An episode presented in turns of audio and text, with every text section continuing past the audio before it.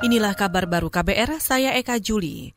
Saudara Kementerian Ketenagakerjaan menyebut pekerja swasta bergaji di bawah 5 juta rupiah yang ingin mendapat bantuan tunai harus terdaftar di BPJS Ketenagakerjaan.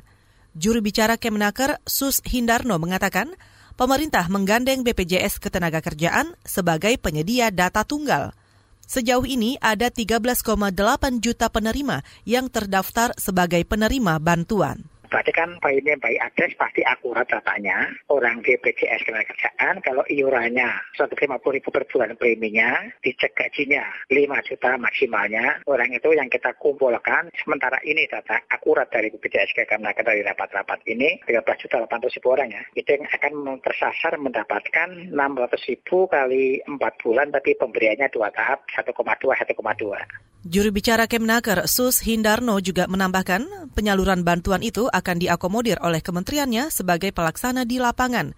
Rencananya bantuan ini akan dikirimkan langsung ke rekening penerima tanpa melalui pihak ketiga.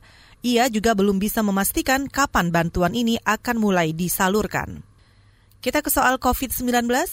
Sebanyak 21 pegawai Komisi Pemilihan Umum atau KPU positif COVID-19. Ketua KPU Arief Budiman menyebut hasil itu diketahui setelah tes usap dilakukan pada Senin hingga Rabu ini. Kata dia, hasil itu diketahui setelah dilakukan tes usap pada 700-an pegawai. Hasil pertama pada Senin ada tiga pegawai positif. Selanjutnya pada tes usap hari kedua, sebanyak 12 pegawai yang positif. Hingga Rabu, jumlah itu bertambah lagi 12 pegawai yang hasil pemeriksaannya positif. Arief menceritakan temuan kasus pertama terhadap pegawai KPU pada 20 Juli lalu.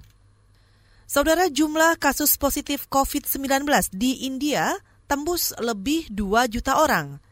Negara itu mengonfirmasi 1 juta kasus terakhir dalam 20 hari. Kenaikan itu lebih cepat dari Amerika Serikat atau Brazil yang memiliki angka lebih tinggi. Pengetesan telah diperluas di India dalam beberapa minggu terakhir – Angka dalam sehari terakhir kasus yang muncul sampai lebih 62 ribu. Total angka kesembuhan di India mencapai 1,2 juta dengan kasus kematian lebih 41 ribu jiwa. Saat ini kasus di dunia mencapai hampir 20 juta kasus dengan angka kesembuhan lebih 12 juta dan angka kematian lebih 700 ribu. Kita ke Liga Eropa. Klub Bayern Leverkusen melanjutkan langkah mereka ke babak perempat final. Klub asal Jerman ini menundukkan tamunya Ranger, klub Skotlandia 1-0 dini hari tadi waktu Indonesia Barat. Gol tunggal Moussa Diaby jadi penentu kemenangan Leverkusen. Selanjutnya di babak perempat final bakal bertemu wakil Italia Inter Milan. Sementara di pertandingan lain, klub Spanyol Sevilla juga melaju ke perempat final berkat kemenangan 2-0 atas klub Italia AS Roma. Pada babak selanjutnya, Sevilla akan menghadapi klub Inggris Wolverhampton. Saudara demikian kabar baru, saya Eka Juli.